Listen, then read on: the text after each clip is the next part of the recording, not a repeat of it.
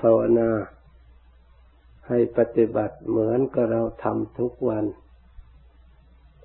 ให้ทบทวนตรวจดูที่เราปฏิบัติมา วันไหนครั้งไหนได้รับความสงบได้รับความสุขความสบาย ที่ได้รับมาแล้ว เราก็พยายามระลึกทบทวนดู แล้วก็พยายามปฏิบัติ ตามที่เราเคยปฏิบัติมา ทางนี้เป็นทางที่ถูก ทางนี้เป็นทางที่เหมาะสมกับจริตจิตใจของเรา จิตที่ยังไม่สงบก็สงบได้ จิตที่ยังไม่รู้ก็รู้ได้ ยังไม่เห็นก็เห็นได้ เห็นอะไรรู้อะไร คือเห็นธรรม รู้ธรรมกรรมฐานที่เราได้ตั้งใจ ไว้เราต้องการความสงบ ก็เห็นความสงบ รู้ความสงบปรากฏขึ้น เป็นขึ้นมาในจิตใจ เราต้องการสติและลึกต่อเนื่องกัน ไม่ให้เผลอ ติก็ทำงานให้เราต่อเนื่องกัน ไม่เผลอทำไปตาม ที่เราตั้งใจไว้แปลว่าจิตควรแก่การงาน จิตกรรมัญญาตา กายก็กรรมัญญาตา กายก็ควรแก่การงานคำว่ากายควรแก่การงานคือควรแก่ กรรมการกระทำคือภาวนากายของเราเวลานั่ง มันก็นั่งให้เรา เวลา เราต้องการความสงบ กายประสาทที่เรานั่งทับ ก็ไม่รู้สึกว่าปวด เจ็บขึ้นมาทำให้กายของเราเบาสบาย นี่นี่ความสุขทางกายเกิดขึ้น เรียกว่ากายควรแก่การงาน หรือกายยาลหุตากายก็เบากายยปคุณยุตากายก็อ่อน ไม่ขัดไม่คล้องในเรื่อง ที่จะให้เกิดความสงบให้เกิดความสุข มันเป็นไปตามทุกอย่าง นี่ในส่วนกาย ส่วนจิตก็เช่นเดียวกัน จิตก็เบา ไม่ไปตามอารมณ์ต่างๆ มันไม่หนัก ไม่เป็นทุกข์ ไม่อยาก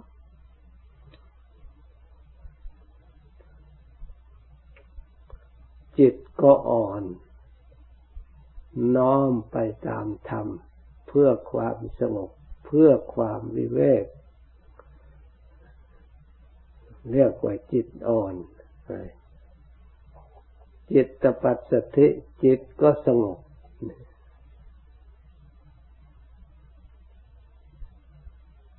มันพร้อมที่จะสงบ เมื่อครั้งใดเราปฏิบัติอย่างนี้ เราก็จำไว้ เพราะการสงบนั่นจะต้องมีสิ่งแวดล้อมช่วยอำนวยให้สงบด้วย ไม่ใช่ว่าจู่ๆก็สงบ ถ้าอย่างนั้นมันก็สงบได้ทุกคนสงบได้ทุกครั้ง ที่ไม่สงบเพราะเรารักษาไม่ได้สิ่งแวดล้อมนี่มาก่อกวน ที่เราไม่มีสติสำรวมระวังรักษาปฏิบัติ ให้อยู่ในทางแห่งความสงบ อยู่ในอาการแห่งที่จะให้เกิดความสงบ เกิดความสุขเป็นสมาธิได้ เพราะฉะนั้นท่านจึงสอนให้มีการสำรวมกายสำรวมวาจา ถ้าหากเราไม่สำรวมกาย ไม่สำรวมวาจา จะให้จิต สงบแต่ฝ่ายเดียว มันก็ยาก เพราะกายกับวาจาจิตนี้มันเกี่ยวเนื่องกัน มันอุปทานยึด ถือซึ่งกันและกัน เพราะกายเราก็ถือว่าเป็นของเรา วาจาก็ถือว่าเป็นเรา เป็นผู้พูด จิตใจก็ถือว่าเป็นเราผู้คิด เลยมันรวมอยู่ที่เราทั้งหมด ถ้าสิ่งเหล่านี้เกี่ยวเนื่องด้วยเราแล้ว การปฏิบัติเราจำเป็นจะต้องสำรวมจะต้องรักษาคุ้มครองดูแล เพื่อไม่ให้ สิ่งเหล่านี้ไปในทางที่ไม่เหมาะไม่ควรในสิ่งที่เราไม่ต้องการ ปฏิบัติใน กิจกรรมที่ไม่ถูกต้องที่ให้ผลมาในทางที่ไม่ดี เพราะเราไม่ต้องการถ้าเราต้องการความสงบความสุขแล้ว เราต้องปฏิบัติในสิ่งที่เหมาะที่ควรตามหลักธรรมคำสอนของพระพุทธเจ้า เช่นท่านสอนให้รักษาศีลก็รักษากายรักษาวาจา อันนี้เป็นทางที่เหมาะที่ควรที่จะให้เกิดความสงบความวิเวกรักษากายไม่ให้ไปทำความเดือดร้อนบุคคลผู้อื่นหรือสิ่งอื่น ไม่ทำกรรมอันเป็นเวรเป็นภัยหรือในทำกรรมที่ไร้ประโยชน์ เช่นช่างขนองทางกายต่าง ๆ เพราะสิ่งเหล่านี้จะเกิดอารมณ์สะท้อนมาถึงจิตใจทำให้จิตใจเศร้าหมองทำให้จิตใจขนองทำให้จิตใจสงบได้เหมือนกัน วาจาก็เช่นเดียวกันไม่ให้พูดขนอง เมื่อเราพูดไร้สาระแล้วมันก็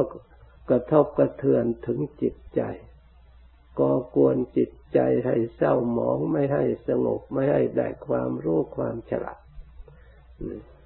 ไม่ใช่ว่าไม่เกี่ยวเนื่องถึงจิตใจ เพราะฉะนั้นนักภาวนาเราต้องสังเกต เราต้องรู้เรื่องกาย เราต้องรู้เรื่องวาจาของเรา รู้เรื่องกายของเรา เป็นเครื่องมือที่เราสำหรับใช้ ถ้าเราใช้เครื่องมืออันนี้ถูกต้อง เครื่องมือนี้ก็มีคุณมีประโยชน์ แต่เราใช้กายนี้ไม่ถูกต้อง เครื่องมือนี้ก็กลับเป็นโทษเป็นทุกข์เป็นภัยแก่ตัวของเรา คนที่ได้ทุกข์ได้โทษไม่ใช่ได้จากไหนได้จากการใช้เครื่องมือคือกาย ยกรรมในทางอันเป็นบาปเป็นอกุศลทั้งนั้นแล้วก็พ้นได้รับโทษได้รับโทษแก่ตัวเอง ทั้งผู้กระทำและทั้งผู้ถูกกระทำทั้งสองฝ่าย ไม่มีประโยชน์แม้แต่ฝ่ายใดฝ่ายหนึ่ง เมื่อเราตรวจตรองพิจารณาเห็นชัดเป็นสัจธรรม คำสั่งสอนพระพุทธเจ้าจะเรียกว่าอมตะธรรมก็มาได้ เพราะคำเหล่านี้ เป็นความจริงตั้งแต่อดีตจนถึงปัจจุบันไม่เคยเปลี่ยนแปลงถ้าเราตรวจตรองดู แม้แต่เราไม่ใช้ในปัจจุบันก็เป็นของจริงมีประสิทธิภาพ ที่พระองค์ทรงตรัสว่าทำชั่วมาทำแล้วมันเกิดทุกข์เกิดภัยจริง ๆ ไม่ใช่เป็นเรื่องกล่าวลอยๆ ที่เราตรองตามไม่ได้หรือรู้ไม่ได้เห็นไม่ได้ เมื่อเราตรวจดูแล้วเห็นประจักษ์จริง ๆ ทั้งทางกาย ทั้งทางวาจาเหมือนกับเป็นตัวเป็นตน เป็นพยานหลักฐานอยู่ตลอดเวลา ไม่ใช่เป็นคำพูดลอยๆ เมื่อมีพยานหลักฐานให้เราเห็นแจ้งประจักษ์เราจะสงสัยอะไรอีก ในเรื่องกรรมดีกรรมชั่ว ในเรื่องการถูกการผิด เราพิจารณาให้มันชัดอย่าสักแต่ว่าพิจารณา เมื่อเราไม่สงสัยแล้ว การปฏิบัติของเรา มันก็ขาดจากกันในเรื่องความชั่วที่เราไม่ต้องการ แล้วก็ตัดขาดได้ เพราะเราไม่สงสัย ไม่ลังเลใจในการที่เราจะละ เราจะถอดจะถอน เพราะไม่เป็นทุกข์เป็นภัยแล้วใครจะไปเอา ที่มนุษย์ทั้งหลายหลงประพฤติปฏิบัติ ก็เพราะคำว่าความหลง สำคัญผิดเข้าใจผิด เพราะไม่เห็นชัด มันเปลี่ยนแปลงมาหลอกในรูปต่างๆ ให้เราหลง เพราะเราไม่ได้รู้เบื้องต้นทำกลางและที่สุดคำว่าเบื้องต้นทำกลางที่สุด คือความดำริผิดเราก็ไม่รู้ เมื่อเราไม่มีสติจำรู้ความดำริของเราเบื้องต้นนะการจะเคลื่อนไหวทางกายจะกระทำเราก็ไม่รู้อีก ว่าผลมันจะออกมาอย่างไร หรือไปรู้ที่ผิดนึกว่าเป็นความดี ตามที่เราดำริผิดขึ้นมา เมื่อทำลงไปแล้ว เราก็นึกว่าเราทำดีทำที่ได้ประโยชน์นี่ในท่ามกลาง เวลาผลทุกข์ปรากฏขึ้นมา เราก็ไม่รู้อีกว่ามันมาจากไหน เลยเท่าใจว่ามาจากดวงจากดาว นี่แหละ ที่ว่ามันมืดไม่รู้เบื้องต้น ไม่รู้ท่ามกลาง ไม่รู้เบื้องปลาย เพราะเราไม่ได้ตาม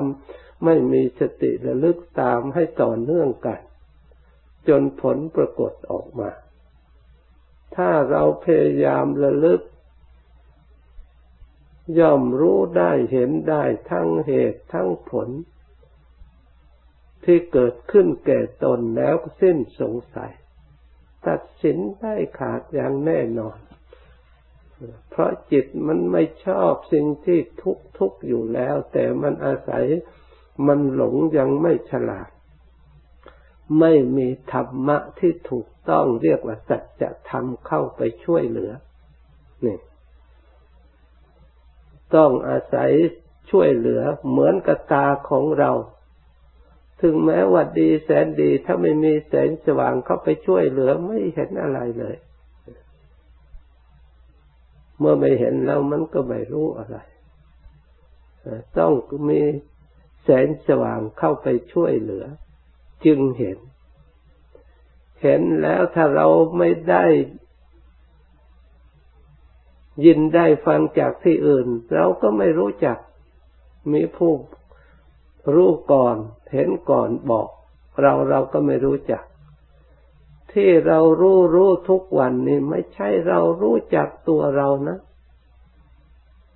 อย่าทิฏฐิสำคัญว่าเรารู้เราฉลาด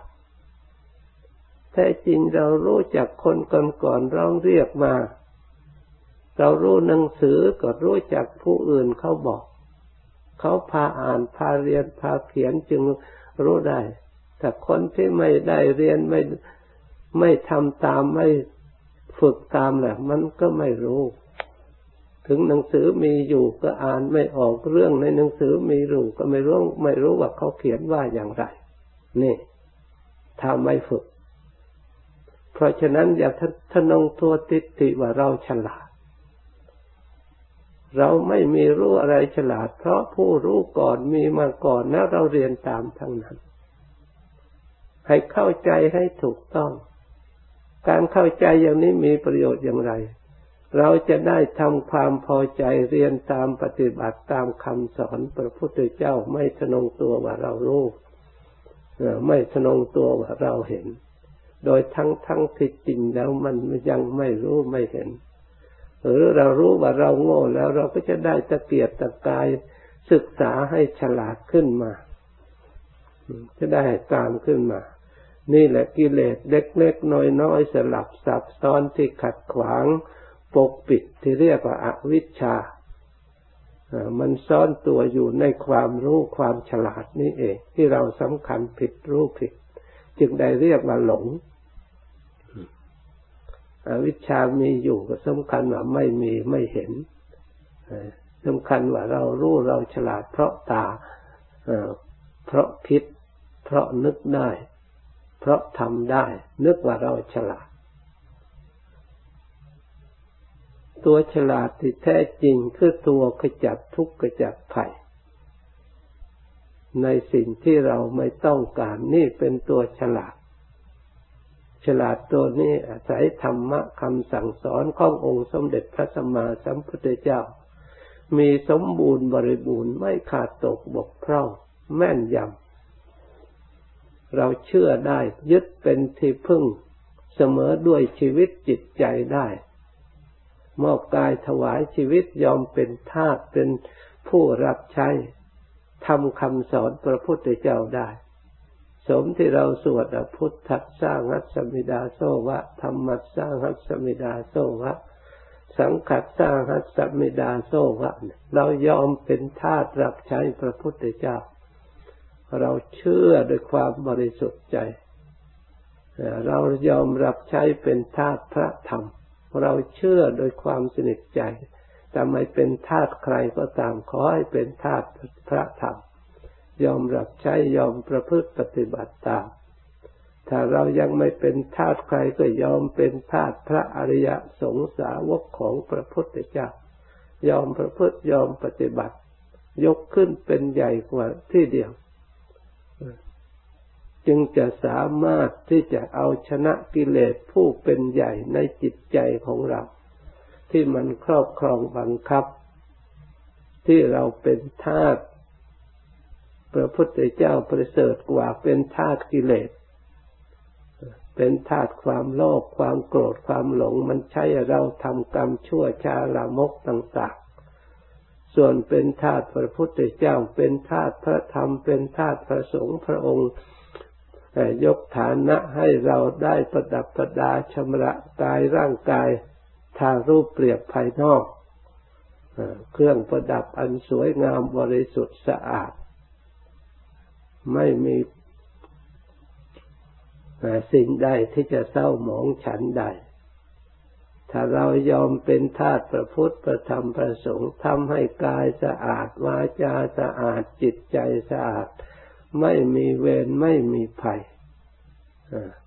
มีแต่จิตใจเพื่อแผ่เป็นบุญเป็นกุศลบังเกิดผลประโยชน์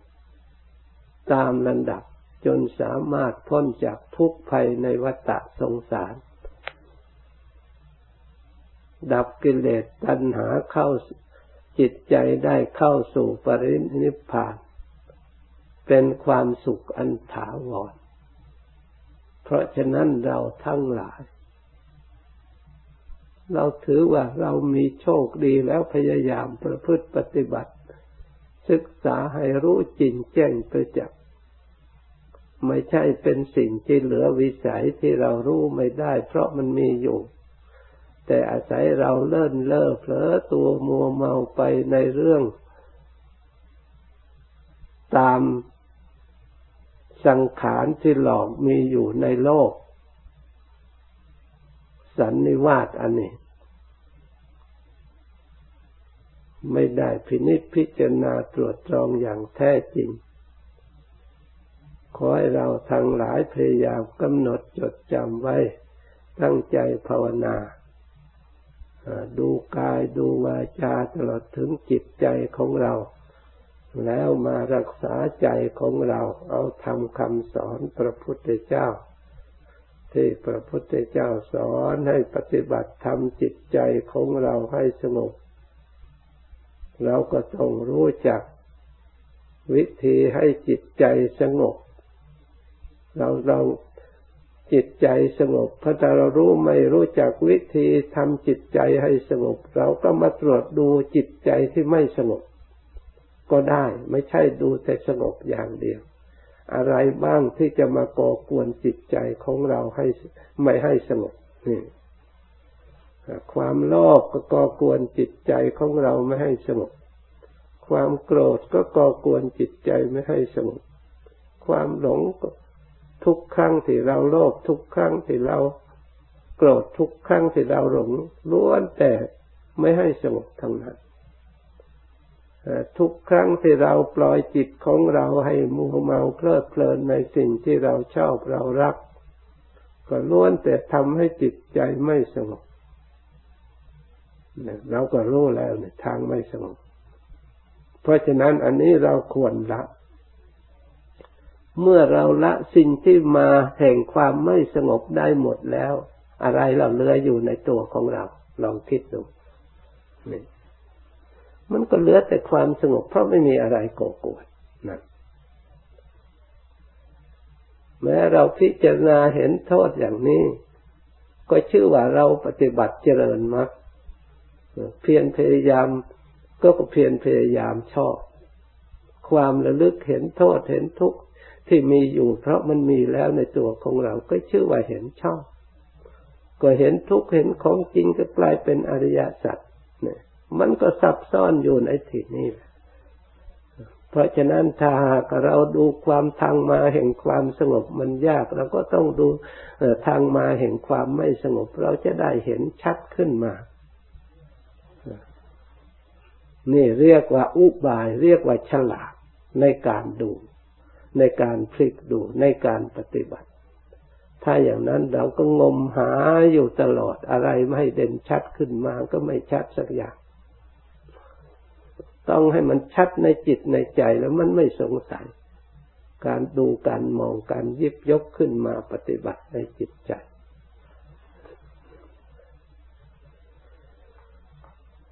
เราจะได้เห็นความสงบในกายก็มีจริง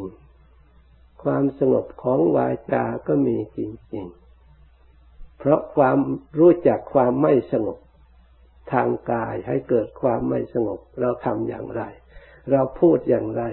มันไม่เกิดทางสงบ เราก็จะตรวจอีกดูถึงจิตใจเราคิดอย่างไร ไม่เกิดความสงบแน่ขยับไปจนถึงจิตใจเมื่อเรารู้จักแล้ว เราก็ไม่เอา เมื่อเราไม่เอาแล้ว ไม่มีอะไรก่อกวนแล้วเราจะว่าอย่างไร เราไม่ต้องหาความสงบมันก็จิตก็เป็นอิสระ และสงบอยู่เอง เหมือนกับเราไปจัดมืด ไม่ต้องไปหามืด เพราะมันมืดมันนี่แล้วไม่ต้องมัวแต่ไปคิดไปหา ไฟอยู่ที่ไหน ซึ่งเป็นค่าศึกกับความมืด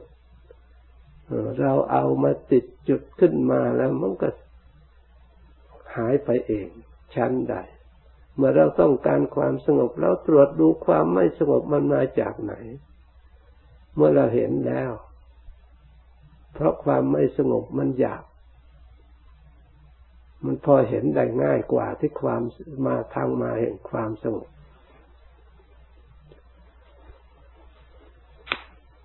เพราะฉะนั้นในอริยสัจจะทำทั้งสี่พระพุทธเจ้า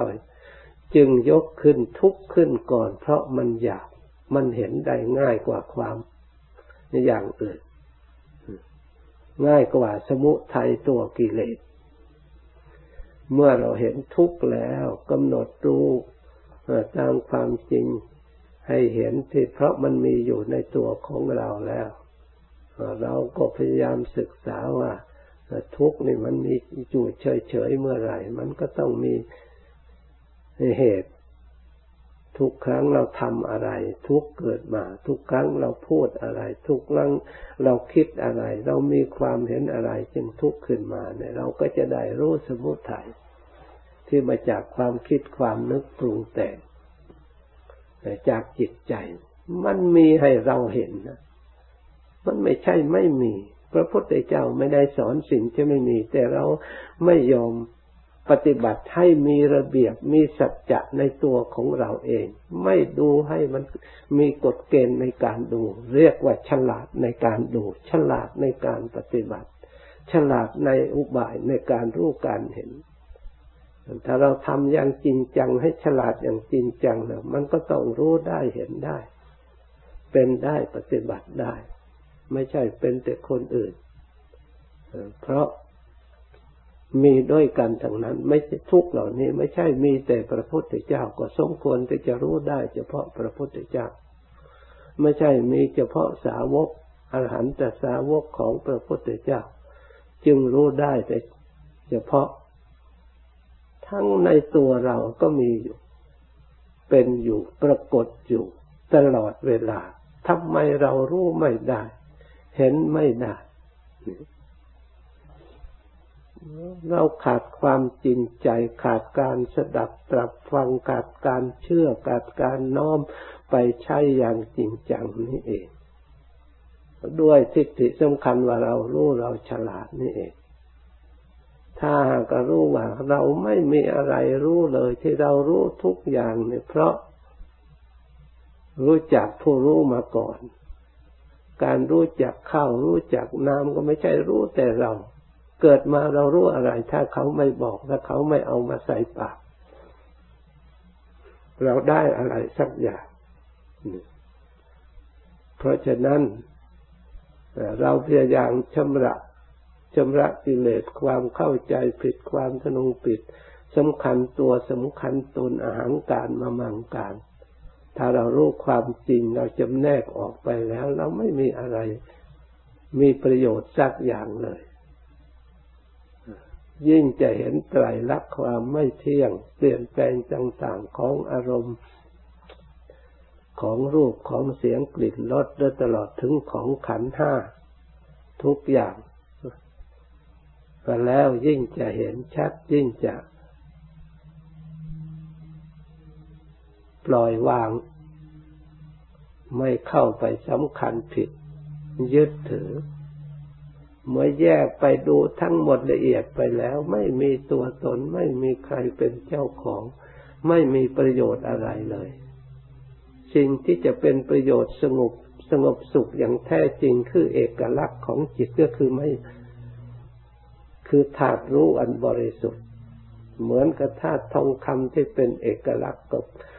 เพราะมันเหลื่อมใสในตัวของมันเอง ไม่มีอะไรมาทำให้มันเศร้าหมอง มนุษย์จึงมีนิยมชมชอบจึงมีคุณมีค่า